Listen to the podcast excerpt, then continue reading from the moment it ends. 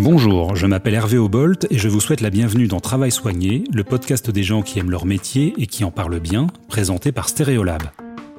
Tous les mois, je vous invite à découvrir une personnalité, son rapport au travail et sa satisfaction intime d'exercer son métier avec soin. Le premier épisode arrive très bientôt sur la plupart des plateformes d'écoute, alors n'hésitez pas à vous abonner dès maintenant pour ne pas manquer votre premier rendez-vous avec Ellie, artisan joaillier à Paris.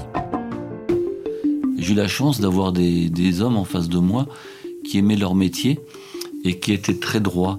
Donc voilà, ils m'ont appris à travailler, donc j'ai choisi le CERTI. Et à 16 ans, je suis rentré en école de bijouterie et il fallait un maître d'apprentissage, donc évidemment c'était mon oncle. Lui, ça lui faisait plaisir de, faire bosser son neveu. Mais euh, on a surtout cette, euh, cette confiance qui est le plus important dans ce métier. Si t'as pas confiance, tu ne fais pas ce métier. Tout est sur l'établi, hein, euh, les diamants, l'or, les outils, tout peut se mettre dans une poche et, et voilà, c'est d'abord un métier de confiance. Bientôt dans Travail soigné, vous rencontrerez Michael, tailleur pour homme, ainsi que Karen, qui est céramiste. Et la satisfaction, c'est d'être au bon endroit au bon moment.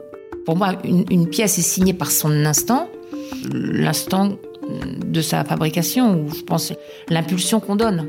Et donc, ce qui est plaisant, c'est d'avoir une bonne vibration, c'est-à-dire de se sentir aligné au moment où on fait. Quoi, Après, pourquoi la céramique? J'en sais fiche trop rien.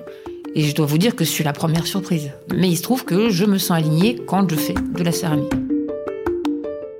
Un tailleur se doit de ne pas déguiser son client, de ne pas l'habiller en fonction de ses goûts. Ça, c'est très très important. Et la plupart du temps, c'est une collaboration et c'est ça qui est vraiment chouette. Et c'est pour ça que j'adore ce métier, c'est l'idée de co-création, l'idée de permettre à quelqu'un qui euh, qui n'a pas trop l'habitude d'imaginer ou de créer, de le faire en choisissant un tissu, en choisissant une couleur, en choisissant une doublure, en choisissant des choses comme ça. Ça, c'est quelque chose de profondément jouissif.